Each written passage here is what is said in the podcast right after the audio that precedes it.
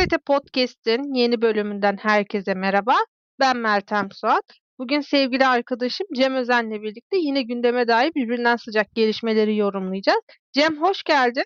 Hoş bulduk. Bugün Sesli Gazetemizde ağırlıklı olarak dış politika konuşacağız. Ee, hemen hızlı bir giriş yapmak istiyorum çünkü gündemimiz çok yoğun. Senin de bildiğin gibi Cem, e, Haziran ayında Putin yönetimine karşı ayaklanan Wagner grubu dünyayı şok etmişti. Da Wagner grubu neredeyse Moskova'ya kadar bir yürüyüş gerçekleştirdi ve bu e, tüm dünya basınında acaba Rusya'da bir darbe girişimi mi oluyor şeklinde yorumlandı. Ve geçtiğimiz hafta Wagner grubunun lideri Prigojin'in de içinde bulunduğu uçak düştü ve Prigojin'in öldüğü açıklandı. Şimdi Prigojin'in ölümüne ayrıca değineceğiz çünkü çok şaibeli bir ölüm oldu. Ama ben şunu merak ediyorum. Geçmişten bugüne kadar nasıl bir Wagner hikayesine tanık olduk? Birazcık anlatabilir misin? Çok ilginç bir hikaye gerçekten. Sadece bir paralı asker grubunun hikayesi değil bu. Rusya'nın ve Putin'in geçmişten bugüne neler yaşadığını, devleti nasıl organize ettiğini, hangi dış politika hedefleri peşinde koştuğunu da içeren çok geniş ve aslında enteresan da bir hikaye. Yani herhalde filmi çekilecektir diye de tahmin ediyorum. 1991 yılından sonra Rusya'da tabii Sovyetler Birliği yıkıldıktan sonra Rusya büyük bir siyasi karmaşaya sürüklendi. Büyük bir siyasi istikrarsızlık yaşandı. Ta ki 2000 yılına kadar. 2000 yılında Putin'in Rusya lideri olmasından sonra bir siyasi istikrar dönemi başladı ve Putin dönemi başladı. Prigojin'e baktığımız zaman aslında çok parlak olmayan bir gençlikle başlayan bir hikaye. Bir takım adi suçlar işliyor. 1990'lı yıllarda hot dog sattığı söyleniyor. Fakat bir şekilde o durumdan kurtuluyor ve 90'lı yılların sonuna doğru kurduğu restoran zincir haline geliyor ve giderek de para kazanan bir iş adamına dönüşüyor. Tabii burada Rus yöneticilerle geliştirdiği ilişkilerin de rolü büyük. Yani Putin iktidara geldiğinde Prigojin'le bir tanışıklığı zaten var. Sonraki dönemde pek çok iş almaya başlıyor devletten. Bunların arasında Kremlin'in catering hizmetleri, yemek hizmetleri de var. O yüzden zaten Prigojin'e biraz daha küçük göstermek için Putin'in şefi diyorlar. Bir tane meşhur pro, bir tane meşhur fotoğraf var. Prigojin Putin'e bir yemek servis ediyor.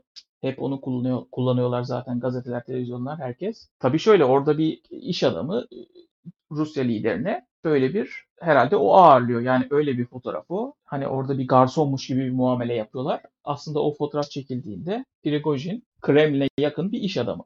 Tabii işler gelişiyor. Çok büyük güven kazanıyor belli ki. Biraz sonra yaptıklarını da anlatacağım zaten. Bu tip otoriter rejimlerde ki Putin pek çok kitapta da bu yazıyor. Biyografilerinde falan çok yazıyor. Yani güvene çok önem veren bir lider. Çünkü kurduğunuz sistem güvensizlik üzerine kurulu. E burada güven unsuru çok önemli. Putin'in bir yakın çemberi var. İşte bazı iş adamları, yönetici elitler. Onlar çok ayrı bir grup. Yani Putin'e karşı sorumlu sadece ve Putin'in etrafında bir çember var. Mesela Dışişleri Bakanı bu çemberin içinde değil mesela. Lavrov bu çemberin içinde değil mesela. Çok aslında yakınında yani birlikte çalışmalarına rağmen. O ayrı bir güven grubu. Putin de zaten en affetmediği şeyin ihanet olduğunu bir röportajında açıkça söylemişti. Böyle bir kişisel güvene dayalı bir devlet yapısı kuruldu Rusya'da. 2010'lara geldiğimizde mesela 2013 yılında kurulan bir Glavset diye bir yapı var. Prigojin'in kurduğu internet araştırmaları ajansı veya internet araştırmaları merkezi diye geçiyor. Glavset. Bu troll fabrikası aslında. Yani belirli mekanizmalar kurarak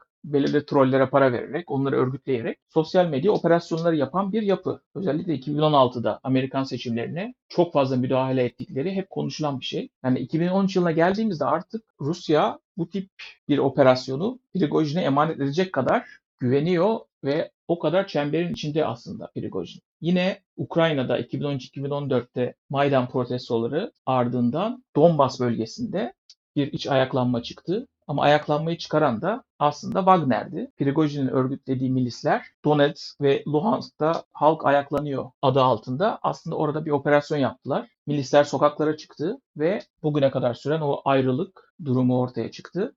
Oralar bağımsız cumhuriyet kurdular ve Ukrayna'dan ayrıldılar. Yani o 2013-2014'lerde Prigojin baya baya Rus dış politikasının bir aracı haline geldi. Tabi kurduğu Wagner özel hareket ettiği için, kimseye hesap vermediği için, kendi gelir kaynaklarını yarattığı için önemli bir unsur haline geldi. Önemli bir güç haline geldi. Özellikle Afrika ülkelerinde Rusya'nın müttefiklerine milis desteği, askeri teknik destek vermesinin yanı sıra buralardaki madenlere yönelik de bazı ekonomik girişimleri oldu ve buralardan çok para kazandı. Özellikle Orta Afrika Cumhuriyeti'nde çok büyük bir Wagner etkisi var. Orayı üs, orayı üs olarak kullanıyorlar.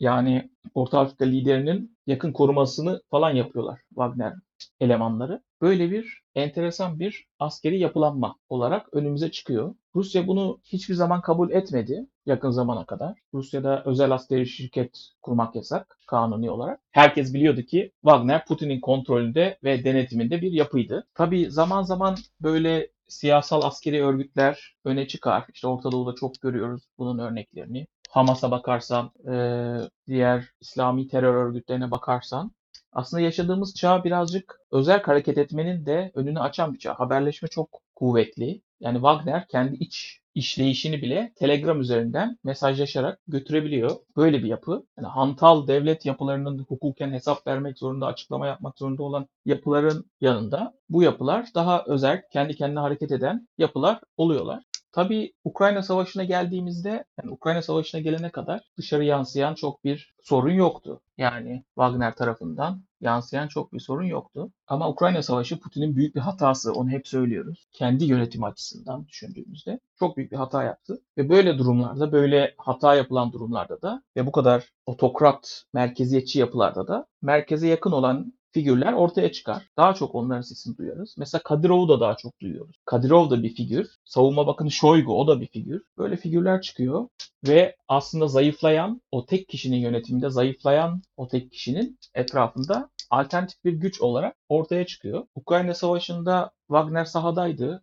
Son olarak Bahmut'u mesela Wagner askerleri, Wagner operasyonuyla alındı orası. Rusya'ya geçti. Fakat bir yanda Prigojin devamlı olarak Shoigu'yu, Savunma Bakanı Shoigu'yu ve Genelkurmay Başkanı Gerasimov'u devamlı olarak eleştiriyordu. Ve açıkça eleştiriyordu. Yani açık bir dille ve açık kaynaklardan eleştiriyordu. Yani aralarında çatışma olduğu çok net biçimde ortadaydı. Bu karmaşa durumlarında dediğim gibi elitler arasındaki mücadele başlamıştı. Belli ki Shoigu tarafı Wagner'e karşı bir üstünlük kazanmış olacak ki bir kararname çıktı. Wagner askerlerinin Savunma Bakanlığı ile sözleşme imzalaması üzerine. Yani Wagner'i dağıtmak aslında üzerine bir karar alındı ve kriz de aslında bundan sonra patladı. Prigojin kendilerine cephane verilmediğini ve kendi askerlerinin Rus uçakları tarafından vurulduğunu iddia etti ve ayaklandı. Ayaklanma bir gün sürdü. Fakat o bir gün çok önemli, çok çok önemli. Neden önemli olduğuna ben biraz derinlemesine değinmek istiyorum. Rusya gibi otoriter ülkelerde bu rejimlerin dayandığı en önemli unsur istikrar oluyor. Yani otoriter rejimi savunan birisini karşınıza oturtup ya niye biz o rejimle yönetilelim dediğiniz zaman alacağınız ilk cevaplardan biri çünkü ülkede istikrar olur. Öyle demokrasilerde olduğu gibi zırt pırt yok bakan değişti, kriz çıktı, siyasi kriz çıktı, koalisyon kuruldu, tekrar bozuldu, anayasa mahkemesi reddetti gibi krizler yaşanmaz. Bir tane lider olur, bakanları olur, yardımcıları onlar ülkeyi istikrar içinde yönetirdir. Yani otoriter rejimin kendini savunması budur. E Rusya'da da bizdeki gibi de değildir orada. Rusya'da da böyle zırt pırt Merkez Bankası Başkanı değişmez.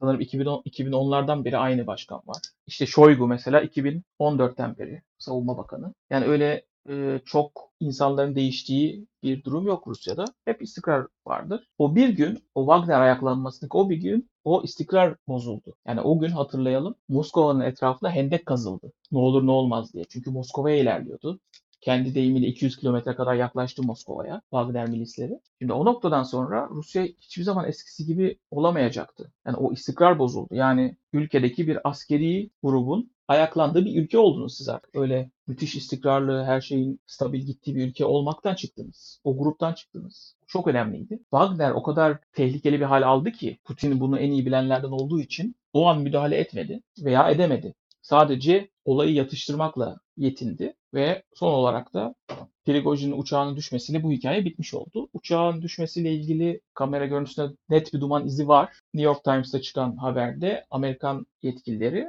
bunun bir bomba olabileceğini söylüyor. Herhalde uçağa bir bomba koydular. Bomba patladı ve uçak düştü. Ee, şimdi Wagner konusunda e, ben de bazı şeyler eklemek istiyorum. De aslında hani biz Wagner'i Ukrayna işgalinden itibaren e, konuşuyoruz. Orta Afrika'dan bahsettin sen ama Wagner'in e, şöyle bir yanı daha var. Aslında 2015 yılında Suriye İç Savaşı devam ederken Wagner de Rusya'nın Esad'a destek amacıyla e, bölgeye gönderdiği milis güçlerinden biriydi. Hatta Wagner ordusu Suriye rejimiyle bir anlaşma imzaladı. Bu anlaşmaya göre Wagner milisleri YPG, IŞİD ve Özgür Suriye ordusu elindeki petrol kuyularını kurtaracak. Bu petrol kuyularının güvenliğini sağlayıp Suriye rejimine devredecek. Fakat e, bu el, kuyulardan elde edilen gelirlerin de %25'ini alacaktı. Yani Wagner aslında hani önceleri de iyice palazlanmaya başlamış bir milis gücü. Ne zaman ki Putin'in çıkarlarına hizmet etmedi, e, o zamandan itibaren aslında son bir senedir neredeyse. Ne zaman ki Putin'le çıkarları ters düşmeye başladı, o andan itibaren aslında Wagner'in de kalemi kırıldı diyebiliriz. Ben şunu merak ediyorum aslında. E, Prigojin'in öldürülmesi çok da sürpriz olmadı ve çoğu insan e, bu darbe girişiminden sonra, bu ayaklanmadan sonra şunu soruyor diye. Nasıl oldu da hala Prigojin öldürülmedi diye merak ediyordu. Çünkü Putin bu konuda çok sabıkalı birisi. Sen de çok iyi biliyorsun. Hatta e, The Guardian'da ben şöyle bir haber okumuştum. E, 20 yıllık acımasızlık Rusya'da Putin muhalifleri nasıl susturuldu diye. Bu e, feature'da diyor ki aslında diyor Putin bugüne kadar kendisine muhalif olan isimleri sinir gazına bulanmış iç çamaşırlarından polonyum katkılı çay çaya kadar birçok suikast yöntemiyle öldürmüş ve hani Putin'in de bu konuda çok masum olmadığını biliyoruz. Bunun içinde zehirlenmeler var. Dediğim gibi zehirli iç çamaşırlar, çaylar, bunlar bunlar. Aklıma bir an şey de geldi. Bu Rusya'da meşhur Rasputin vardır. Sen hatırlarsın Cem. Ee, Rasputin'i de sürekli öldürmeye çalışıyorlardı. Biraz Prigojin olayı da bana onu anımsattı. Ee, sen ne diyorsun bu Putin'in muhalifleri ne sürekli ez, bir dakika baştan söyleyeyim. Sen ne düşünüyorsun bu şüpheli ölüm hakkında? Çünkü e, Prigojin ilk öldürüldü haberi düştüğünde aslında ölmedi. Başka bir uçakta saklanıyor gibi spekülasyonlar da ortaya çıkmıştı. Birazcık da Putin'in muhaliflerini nasıl susturduğuna değinebilir miyiz? Evet. Rus kaynakları öldüğünü doğruladı. Konuyu izleyenler, Rusya'yı izleyenler zaten Putin tarafından öldürüldüğü konusunda hiçbir şüphe taşımıyorlar. Evet, Putin geçmişte pek çok muhalifi senin de söylediğin kimyasal maddelerle zarar verdi, öldürdü. Aslında vurularak da öldürülen var. Pek çok gazeteci, pek çok muhalif bundan etkilendi. En akılda kalanı Ukrayna'da turuncu devrimi gerçekleştiren aktörlerden biri olan Viktor Yushchenko'ydu. Onu da zehirlemişti ama ölmedi ama yüzünde bayağı bir iz kalmıştı. O izle yaşıyordu. O izle tanınıyordu hatta. Evet Putin rejimi böyle bir rejim. Muhaliflere karşı herhangi bir toleransı yok ve onları öyle çok da gizlemeye de gerek görmeden yok ediyor. Burada biraz da gösterme istiyor. Yani bu kadar çünkü açık açık başka türlü yapılmaz. Yani onun şöyle bir amacı var. Bana karşı çıkarsanız sonunuz böyle olur. Ve bunu 23 yıldır iktidarda ve hala iktidarda 23 yıldır iktidarda kalıyorsa bir insan bu yöntemin doğruluğundan da şüphe duymuyordur. Çok uzun iktidarda kalanlar bazı yöntemlere diyeyim çok bağlı kalırlar ve o yöntemleri, o taktikleri bırakmazlar. Çünkü başarılıdırlar yani. iktidardan ben 23 yıldır iktidardaysam demek ki yaptığım doğru diye bir psikolojiye girerler. Otoriter liderler. Rusya'da da bu var. Prigojin'in ölümünden sonra Putin açıklama yaptı geçmişte hatalar yaptığını söyledi. Bir iş adamı, başarılı iş adamı olduğunu ama geçmişte hatalar yaptığını söyledi. Böyle bir kısa açıklama yaptı. Rus medyasında da konu böyle kısa geçiştirildi. Yani ne kadar yer aldı medyada diye ben bir baktım. Şöyle bir kısa kısa böyle de bir olay oldu diye. Zaten Rus medyası tamamen devletin kontrolünde. Yani görmezden gelinmedi ama üzerinde de durulmadı. Şimdi Rus medyası demişken şöyle de bir dayanışma mesajı ve bir mini duyuru da girelim araya. Ee, Rusya'nın resmi yayın organı olan Sputnik'in Türkiye ofisindeki çalışanları Türkiye Gazeteciler Sendikası ile birlikte yaklaşık 13 gündür grevdeler. Aslında çok ilgi çekici bir gelişme bu. Çünkü ilk defa neredeyse Türkiye'de uluslararası bir e, de yayın organı hem de bir devletin resmi yayın organının çalışanları sendikalı oldukları gerekçesiyle işten çıkartılıyor ve greve gidiyorlar. Birazcık da bu Sputnik grevini konuşabilir miyiz? Hem de oradaki arkadaşlarımıza da bir dayanışma e, mesajı göndermiş olalım. Biz e, mücadelelerini destekliyoruz. Sendikalı olduğu için kimse işten çıkartılamaz. Umarız da e, Sputnik'te uzlaşmaya giderler. Sen ne düşünüyorsun Sputnik'teki bu grev hakkında? Ülkemizdeki gazetecilerin ne kadar baskı altında olduğunu zaten kendimiz gözlemleyerek görüyoruz. Ülkemizde faaliyet gösteren yabancı kuruluşların da bu baskı furyasına katılması çok üzücü. Gerçekten hepsini desteklemek lazım. Ee, bir kez daha biz de buradaki Sputnik'teki arkadaşlarımıza selam yollamış olalım. Bundan sonra Wagner grubuna ne olacak sence? Wagner tasfiye mi olacak yoksa yeni bir liderle yola devam edecekler mi? Batı basınında bununla ilgili birkaç tahmin yer aldı. Rusya basınında malum bir şey sızmıyor zaten. Yani ya yeni bir komutanın atanması Wagner'in başına ya da Wagner'in dağıtılması, Wagner'in orduya entegre edilmesi. İki ana seçenek önümüzde duruyor. Gelen bilgilere göre şu an ne olacağı belli değil. Ee, çünkü çok önemli işler yapıyor Wagner. Afrika'da önemli bir ekonomik güç. Şu an çekildi cepheden ama Ukrayna'da da bir fonksiyonu vardı. Ukrayna Savaşı'nda da bir fonksiyonu vardı. Ne olacağı konusu belirsiz. Benim görüşüm ki bazı Amerikalı yetkililer de bunu söyledi. Artık Wagner'le uğraşmak istemeyecektir Putin. Yani bir şekilde Wagner grubunu e, yok etmek isteyecektir. Tabii grubun kapsadığı alan yüksek olduğu için bunu birden yapamıyor. Belki zamana yaymak ister. Ama nihayetinde bence artık böyle Wagner'in yaşaması e, ya bunlar ilginç adamlar Meltem. Yani sorunlu adamlar. Yani o, o günü yaşadıktan sonra artık Wagner'i yok etmek isteyecektir. Ben öyle düşünüyorum. Bir şekilde Wagner savaşçılarını Savunma Bakanlığı'na bağlayacaktır. Onlarla anlaşma imzalatacaktır. Hatta anlaşma imzalayanları da öyle serbest bırakmaz. Onları da gözlemler. İçeride ne yapıyor bunlar diye.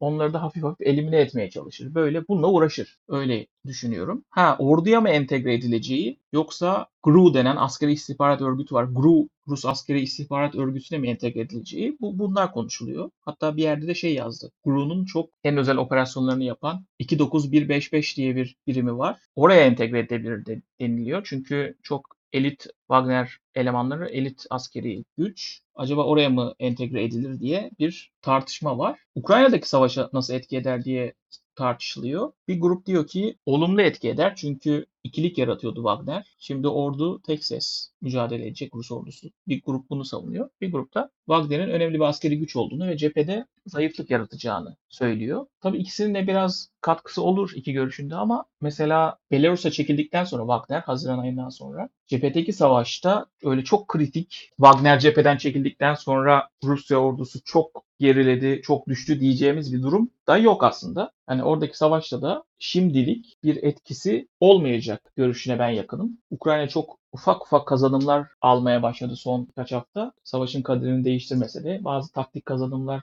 var. Eğer bunlar devam ederse ve belirli bir askeri başarıya erişirse belki o zaman bir, bir daha tartışmak gerekir. Wagner'in gidişi orduyu etkiledi diye o zaman belki tekrar bir yorumlamak gerekir. Peki, eee, şimdi Wagner'i konuştuk, Rusya'yı konuştuk. Bugün aslında bir başka küresel gelişme daha yaşandı geçtiğimiz haftalarda. Camp David'de Amerika Birleşik Devletleri, Güney Kore ve Japonya bir anlaşma imzaladılar ve bu anlaşma ile bir nevi Çin'e karşı da askeri pakt kuruldu.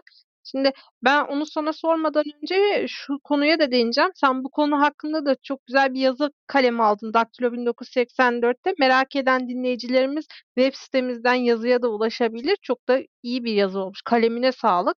Ee, şimdi dünyanın güç savaşı Amerika Birleşik Devletleri ve Çin arasında yaşanacak ve bu savaşta Pasifik bölgesi çok kritik bir alan haline geliyor. Amerika'nın Orta Doğu'ya olan ilgisi de giderek Pasifik'e kayıyor ve yönetim odağını buraya kaydırmak istiyor. Ben şunu merak ediyorum. Bu e, Camp David zirvesiyle bu bu küre, gelişme yani küresel güç savaşını nasıl etkileyecek sence? Amerika'nın en büyük rakibi Çin. Hem ekonomik olarak hem jeopolitik olarak hem de ideolojik olarak. 21. yüzyılda buna tanıklık edeceğiz. Çünkü Çin ekonomik gelişmesini sürdürdükçe özellikle Xi döneminde artık eski küresel sistemle uyumlu, herkesle barış içinde hepimiz gelişelim, kalkınalım, önceliğimiz kalkınmadır bakış açısını revize etti ve daha jeopolitik iştahları olan, daha küresel sistemde hakim olmaya çalışan bir dış politikaya yöneldi. Bunlardan en önemlisi Tayvan'la olan ilişkileri. Tayvan, Çin Komünist Devriminde Çin'den kaçanların kurduğu ayrı bir devlet. Batı tarafından destekleniyor. Tayvan Adası. Orası farklı bir ekonomik yapı. Bu arada Tayvan da gelişmiş bir ülke. Batı'nın da desteğiyle çok ekonomik olarak çok gelişmiş bir yer. Çin burayı kendisine bağlamak istiyor ve bu konuda da tehditler yağdırıyor. Çoğu kişi şuna inanıyor. Eğer Rusya Ukrayna'da başarı olsaydı Çin de Tayvan'a hücum edecekti. Böylece Batı dünyasını geriletmek istiyorlar. Böyle bir hamleye girişeceklerdi. İşte Amerikan yönetimi bunun tabii ki farkında. Pek çok farklı gelişmelerle de birleştirdiğimiz zaman örneğin Amerikan ekonomisinin petrole olan bağımlılığının azalması bunda önemli bir faktör. Kaya gazının bulunması önemli bir faktör. Onun daha çok kullanılması. Yani Amerika'nın Orta Doğu'ya, Orta Doğu petrolüne ve Orta Doğu jeopolitiğine olan ihtiyacı azaldı. Dolayısıyla Amerikan yönetimi hatta daha hadi Türkçe bir tabir kullanalım. Amerikan devlet aklı ana odağını Pasifik'e kaydırmak istiyor. Japon denizi, Çin'in doğusu o bölgeye kaydırmak istiyor. Ve bu yönde de çabaları var. Şimdi baktığımız zaman haritayı açıp bakarsa bizi izleyenler Çin'in etrafı Amerikan müttefikleriyle dolu. Yani yukarıda Güney Kore'den başlıyor, Japonya'ya geliyor, aşağıda Tayvan var. Yani o orası böyle bir adeta Çin deniz tarafından çevrelenmiş durumda. Bölgesel ittifaklar da bunu bunu destekliyor. Mesela Hindistan'a çok yakın Amerikan yönetimi. Aslında Hindistan'daki Modi yönetimiyle bir takım potansiyel sorunlar olabilirdi ama bunu öteliyorlar. Çünkü Çin ve Pakistan çok yakın, birbiriyle çok yakın. Hindistan da onlara karşı böyle bir denge oluyor. Burada tabii Amerikan yönetimi daha önce bölgede başka ittifaklara imza atmıştı. Mesela AUKUS diye bilinen bir şey var. Avustralya, İngiltere ve Amerika Birleşik Devletleri'nin oluşturduğu. Ee, onun dışında dörtlü güvenlik diyaloğu diye, Quad diye biliniyor. Quad, Avustralya, Hindistan, Japonya. Böyle bir böyle bir askeri birliktelik, ittifak demesek de askeri birliktelikler oluşturmuştu.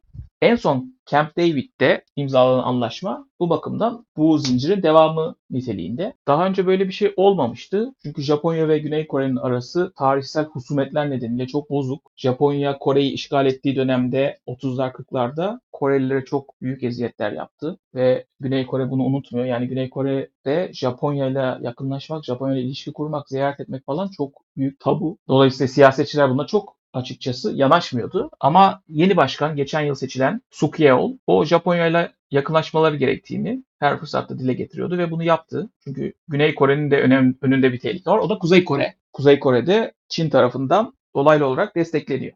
Zirvenin Camp David'de yapılmasının çok sembolik önemi var. Camp David Amerikan başkanlarının yazlık sarayı ama böyle tarih boyunca önemli diplomatik görüşmeler hep burada yapılmış. En önemlisi 1978'de Camp David anlaşmaları olarak biliniyor hatta. Mısır'la İsrail'in Mısır arasında imzaladığı anlaşma Mısır'ın ilk defa İsrail'i tanıması çok önemli bir dönüm noktasıydı. Yani orada olması önemli bir aslında diplomatik de bir mesaj Çin'e karşı. Sonuçta bir anlaşma imzalandı. Anlaşmaya göre her yıl askeri tatbikat yapacak bu üç ülke. Liderler, kritik bakanlıklar birbiriyle her yıl görüşme yapacak. Aynı zamanda bir hat kuruldu. Özel hat. Üç liderin birbiriyle direkt doğrudan görüşebilmesi için. Bu tip adımlarla Çin'e karşı bir yeni bir yapılanma kurulmuş oldu. Bu çok önemli bir başarı. Amerikan diplomasisinin önemli bir başarısı. Çünkü kurumsal. Yani ortada bir anlaşma var. Anlaşma mekanizmaları işletiyor. Mekanizmaların nasıl işleyeceği ortada. Yani pek çok kişi de şunu dedi. Yani Trump bile seçilse 2024'te bu anlaşmayı çok bozamayacak. Yani önemli olan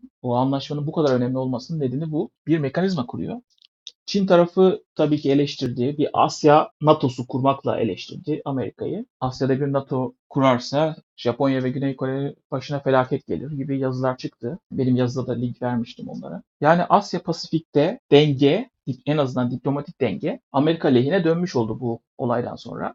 Yani jeopolitik açıdan baktığımızda Çin'in en büyük önündeki engel oradaki Çin'in doğusunun, Japon denizinin ablukaya alınması. Yani olası bir siyasi kriz veya askeri kriz olduğunu düşünün ve Çin'in doğusunun, Doğu, Çin denizinin kapandığını düşünün. Yani Çin'in hiç gemi çıkaramadığını düşünün. Bu çok büyük bir kriz olacaktır Çin ekonomisi için. Hem ekonomik hem askeri bir kriz olacaktır. Zaten Çin'in bu tek yol tek kuşak projesi de böyle olası bir krizi önden önlemek için. Yani Avrupa ile doğrudan bir bağ kurmak istiyor. Bir demiryolu ve karayolu ağıyla. Çok büyük yatırımlar yaptılar buna. Çünkü o denize bağımlı olmak istemiyorlar. Yani bugün Çin'de bir askeri ayaklanma olsa veya Çin Tayvan'ı işgal etse, e Japonya, Güney Kore, Filipinler'de o denizi kapatsa yani Çin gemi çıkaramamış gibi olacak. Çin'in en önemli jeopolitik sorunu bu. Ya bu deniz kapanırsa biz nasıl dışarı mal götüreceğiz, dışarıdan mal alacağız? İşte o yüzden Pakistan'la çok müttefik ilişkisine girdiler. Ee, Pakistan'ın Karaçi Limanı özellikle tamamen Çin'e adeta hediye edilmiş vaziyette. Yine Çin'in diğer bir projesi demin anlattığım tek yol tek kuşak projesi. Oradan da demir yolu ve karayoluyla doğrudan Avrupa'ya ulaşmak gibi. Ya böyle bir bölgede jeopolitik bir adı konmamış soğuk savaş var. Camp David zirvesinde de Amerika bu soğuk savaşta önemli bir kazanım elde etmiş oldu. Peki, eee, Cem çok teşekkürler yorumların için. Sesli Gazetemizin manşetini atmadan önce başka eklemek istediğin herhangi bir yorum ya da görüşün var mı? Hayır. Peki, bugün Sesli Gazete'nin manşetinde ağırlıklı olarak dış politika konuştuk. Önce, eee, Prigojin'in ölümüyle sarsılan Wagner grubunu geçmişten bugüne kadar değerlendirdik ve ardından Wagner'e bundan sonra ne olacak sorusunu konuştuk Cem'le ve, Putin'in, kendi iktidarında, yani, son 20 yıllık döneminde adın karıştığı şüpheli, eee, ölümleri ve suikastleri konuştuk. Ardından da son olarak, eee, 18 Ağustos'ta yaşanan, eee, ve Amerika Birleşik Devletleri, Güney Kore ve Japonya arasında gerçekleşen Camp David Anlaşması'nı konuştuk. Sesli Gazete'nin bir bölümünün daha sonuna gelmiş olduk. Sesli Gazete'nin geçmiş bölümlerini yeniden dinlemek ve yeni bölümlerimizden haberdar olmak için bizleri Spotify, iTunes ve Google Podcast kanallarımızdan takip edebilirsiniz. Ayrıca podcast'imizle ilgili her türlü görüş ve öneriniz için Twitter slash Ahmet Cem Özen ve Twitter slash Meltem Suat adreslerinden bize ulaşabilir. Cem'in Camp David zirvesi yazısı da başta olmak üzere diğer içerik ve yayınlarımıza göz atmak için web sitemizi ziyaret edebilir ve son olarak YouTube kanalımıza abone olup katıl butonuna tıklayarak bizleri destekleyebilirsiniz. Hoşça kalın.